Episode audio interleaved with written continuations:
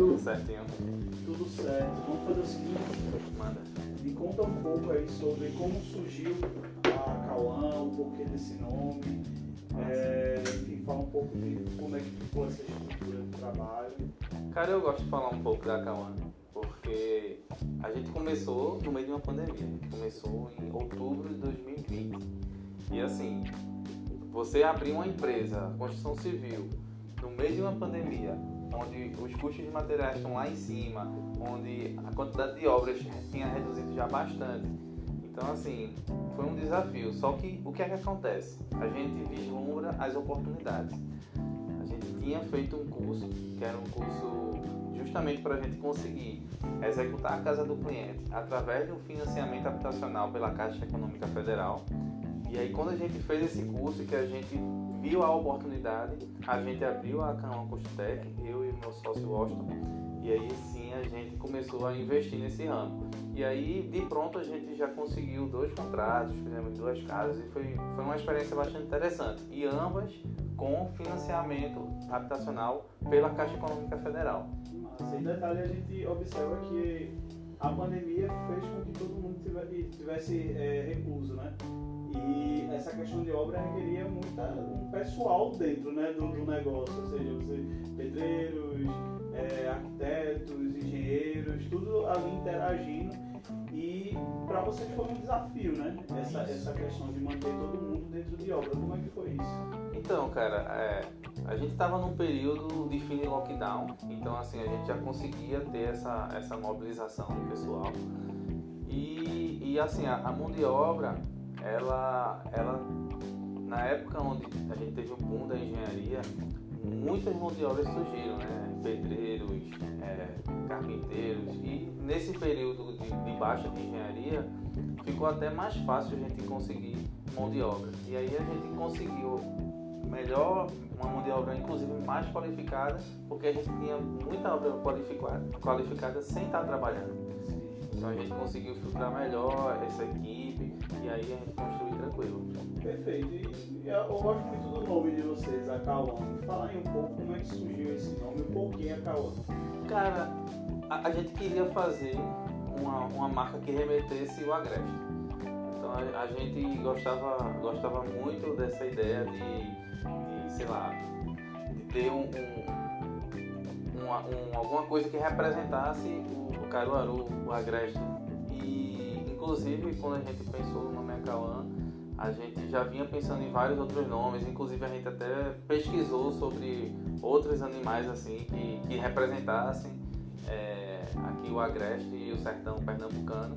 E a Acauã veio bem a, a, a calhar, também coincidiu porque quando a gente fez a nossa, a nossa marca, né, ficou bastante, bastante legal assim, a marca, combinou. Né? A gente queria. E o A também do, do nome Acauã combinava com, com telha de casa e tudo mais, que era justamente o nicho que a gente estava propondo.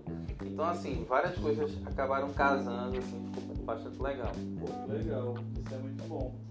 É, eu sei que você é orçamentista, né? Isso, Também. É, isso é muito importante no contexto de obra, né? A pessoa saber de fato é, o custo real da sua obra para que não chegue ao ponto não, não haver abandono de obra, essa, é. essa questão por um cálculo errado, por exemplo, de uma obra.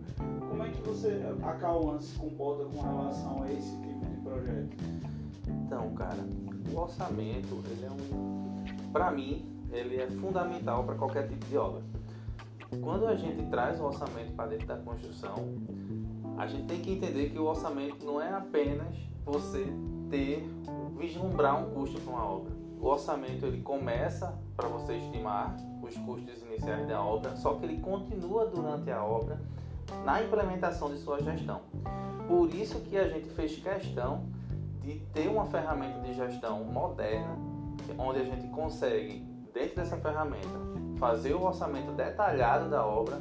A gente vai, faz as cotações dos insumos, pega todas as composições de mão de obra, monta uma planilha e aí sim a gente consegue fazer durante a obra a gestão de compra de material, pagamento de mão de obra, pagamento de equipamentos. A gente consegue ter um controle completo de tudo que foi gasto dentro da construção civil, dentro da construção da obra do cliente.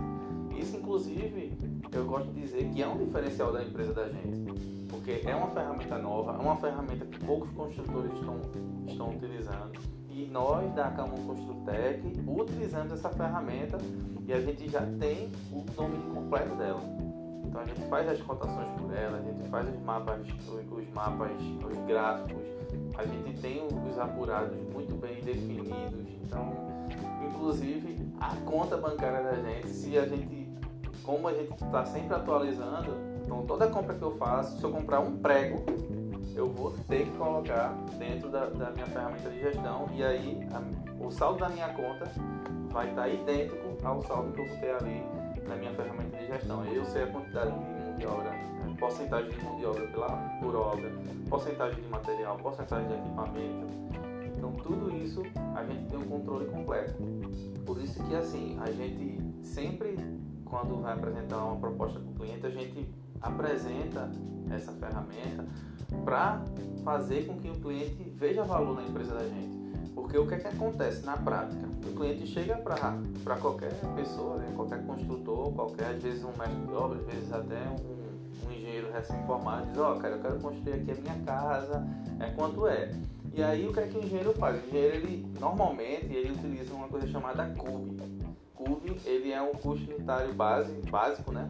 Onde ele estima o custo, o custo que ele vai ter para executar aquela obra. E aí o que é que alguns engenheiros acabam fazendo? Pega esse valor da curva e multiplica pela área quadrada do, do imóvel e diz para o cliente, ó, tua obra aqui vai ser 500 mil. Só que ele não sabe que a curva é custo unitário básico e não o preço de venda que ele vai ter que dar para o cliente. Então, dentro daquele custo unitário, né, daquele, daquela CUB, não está, por exemplo, alguns detalhes como as bonificações de despesas indiretas, que é o BDI, que, que ali está tá embutido todos os encargos, os riscos, garantias, o lucro da empresa. Então, quando é feito essa CUB, ela não é considerada esses detalhes. Então, o que é que acontece? Nós já temos uma métrica, porque já construímos e já temos todo esse, esse, esse custo já muito bem definido, a gente apresenta o real para o cliente. Diz, olha, nossa proposta para executar a tua casa é tanto. E a gente vai fazer todo o controle de compra de material, pagamento de mão de obra através dessa, dessa ferramenta. Tu vai ter, através da ferramenta, como, como visualizar o diário de obra, que também é algo que está dentro dessa ferramenta como opção para o cliente. Então o cliente ele consegue visualizar tudo isso e que é algo que é incrível, né? Porque você tem uma transparência, que é o que a gente quer também, transparência, quer passar para o cliente, né? A transparência. E todo mundo quer transparência. Exatamente, a transparência ela é assim importante, né? Muitas das empresas elas tentam maquiar um pouco esse processo para contratar, né? Para ser contratado no caso. Então, tipo, eu vou dar uma maquiada nessa, nesse orçamento aqui para contratar e no decorrer é melhor chegar para ele e dizer, ó, oh, contrativo aqui vai ter que entrar com mais dinheiro.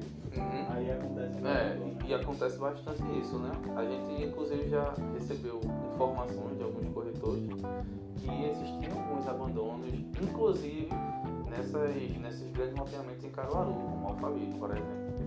E justamente por isso, né? Porque, porque é dado um orçamento a qual é inexequível. E aí quando se tem orçamentos inexequíveis, se há um aglomerado de transtornos, né? Então, ou, ou o cliente ele vai ter que pagar mais para essa construtora ou para esse mestre de obra que está ofertando serviço através de um termo aditivo, etc. e tal. Ou então vai haver o abandono da obra pelo, pela empresa. E aí o cliente novamente ele vai ter todo o estresse de estar contratando uma empresa para poder terminar. E eu digo uma coisa para você: quando ele recontrata alguém para finalizar uma obra, normalmente ele gasta mais. Exatamente. Porque com certeza nesse meio caminho aí muita coisa foi feita errada, medições erradas, aí muita estrutura não foi feita da, da melhor forma, não foi fixada, então termina aqui gera outro problema, um retrabalho. Até porque a empresa que vai continuar, dar continuidade a essa obra, ela vai ter sua responsabilidade. Isso se ele contratar uma empresa de engenharia, tá? Porque a gente sabe que em torno ali de 80% sai inclusive no Fantástico é, esse número, se eu não me engano foi 87 ou foi 82%, não lembro exatamente agora o número. 80, nesse, essa porcentagem de pessoas não executam obras com empresas de engenharia ou com engenheiros dentro de obra. Isso é horrível, né? Porque a gente acaba, acaba observando com o tempo uma quantidade enorme de, de problemas estruturais e vícios construtivos. É o famoso meu vizinho, meu primo faz mais, faz mais barato, né? É, pois é. Eu gosto de usar o termo Zé Albrinha, né? Ah, vou fazer aqui com o Zé Albrinha e o Zé Albrinha vai terminar a minha obra, eu vou morar e tá tudo certo. Daqui a seis meses dá uma bronca, o Zé Albrinha nem, nem atende o telefone mais. Acabou. É sobre isso. Exatamente. Vamos lá, eu acho que nesse meio tempo aí, nesse tempo, na verdade, que vocês têm de empresa, acredito que um dos pilares da, da tua empresa, eu acho que da grande maioria das empresas de construção é entrega de sonhos, na verdade. O pessoal passa a vida inteira, às vezes, juntando um dinheiro para comprar sua casa, ou faz um financiamento, ou até mesmo, enfim, algo que foi muito desejado, ter a sua casa própria. E acredito que a Calma deva ter alguma história assim, emocionante de algum cliente que já passou aí para você. Fala Cara, um pouco sobre isso. É, tem, tem um cliente nosso, né, que, que ela tinha um terreno, era um casal com uma filha, ela tinha um terreno e ela estava pagando parcelas altas no terreno. E aí quando ela viu, na verdade ela foi indicação, né? E foi indicação de um corretor na nossa empresa, ela viu a possibilidade de em vez de estar tá pagando parcelas com terreno para, sei lá, daqui a 10, 15 anos ela juntar um dinheiro e ir fazendo de migalhas a casa dela, ela viu, ela vislumbrou a possibilidade de ter essa construção concretizada. E a construção dela, sabe quanto tempo durou a construção dela? Seis meses. Eu não sei, 20 dias de atraso. Porque a gente tinha dado 20 dias de folga ali no final do ano, entre o Natal e, e o Ano Novo. E aí a gente teve esse, esse, esses 20 dias. A gente entregou, então com seis meses ela tinha a casa, casinha dela pronta. Inclusive, aí a parte mais legal assim que a gente achou foi no dia que a gente entregou, né? que a gente foi lá, né, fazer uma gravações, a casa tava toda limpa, já mobiliada e tudo mais. A filhinha dela tava tão feliz que ela deitou no chão e começou a rolar, assim. Achei incrível aquilo, cara. E, e dá uma satisfação tão grande pra mim, sabe? E com certeza pra todos os integrantes aí da, da Construtec que é impagável, né? Eu imagino. É, é, ver alguém realizar sonho é, às vezes muito satisfatório, tão quanto realizar os nossos, né? É verdade. Isso é incrível. E sobre clientes ainda, né? Mas vocês já chegaram a atender algum cliente já de, de alto padrão, algum cliente assim que deixa uma marca, algum cliente aí na, que esteja no hype aí da, da sociedade? Fala aí, pô. Não, cara, a gente já atendeu esses clientes. É, não chegamos a fechar contrato com eles, porque eles desistiram mesmo de, de construir, né? Tem até um, prospecto que a gente tinha que era. É, até esqueci o nome dele agora. É, Poxa, esqueci. Era o ex-cantor lá do Limão com Mel, esqueci o nome dele agora. Não sei se você sabe. Sei não. Não sei o que ela Lima. Eu não sei, cara. Eu sou péssimo. Mas assim, quem tava inclusive com mais contato com ele era o Washington. E aí assim, ele tava fazendo lá o São João, a gente, gente apresentou a proposta, ele gostou, disse que tava inclusive com intenção de morar aqui em Caruaru, mas no meio, depois que acabou o São João, ele disse, não, vou continuar morando aqui na minha cidadezinha mesmo e tal, e acabou desistindo. Entende? Mas assim, todas essas casas que a gente executou até então, a gente considera elas de alto padrão, porque todas são com acabamento no porcelanato, com cerâmica de qualidade de parede, com pintura de qualidade, todas de primeiro andar, todas com suíte. Teve uma que a gente fez inclusive com suíte, é, como é, depósito e, e ainda aquela áreazinha de guarda-roupa, que até esqueci o nome dela, um closetzinho, então assim todas com duplex, né, com, com, mais de 120 metros quadrados. Então, assim, muito bem acabadas a gente já considera um, um padrão interessante, entende?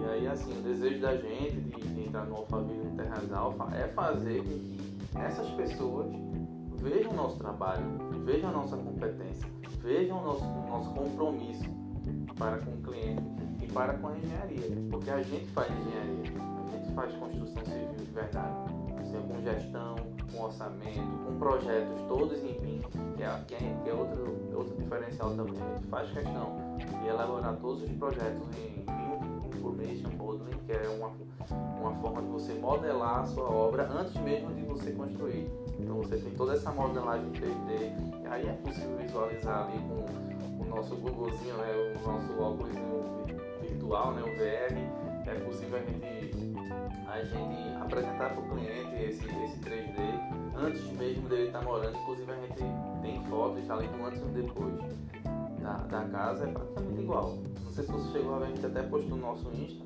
uma casa que a gente executou e o projeto, um embaixo do outro. Se não fosse o render, você não saberia o que era o real e o que, que era o imaginário, né? Nossa. você vê um, só um detalhe ali do render que você vê, não, esse aqui é o real, mas aquele aqui tá a mesma coisa, tá?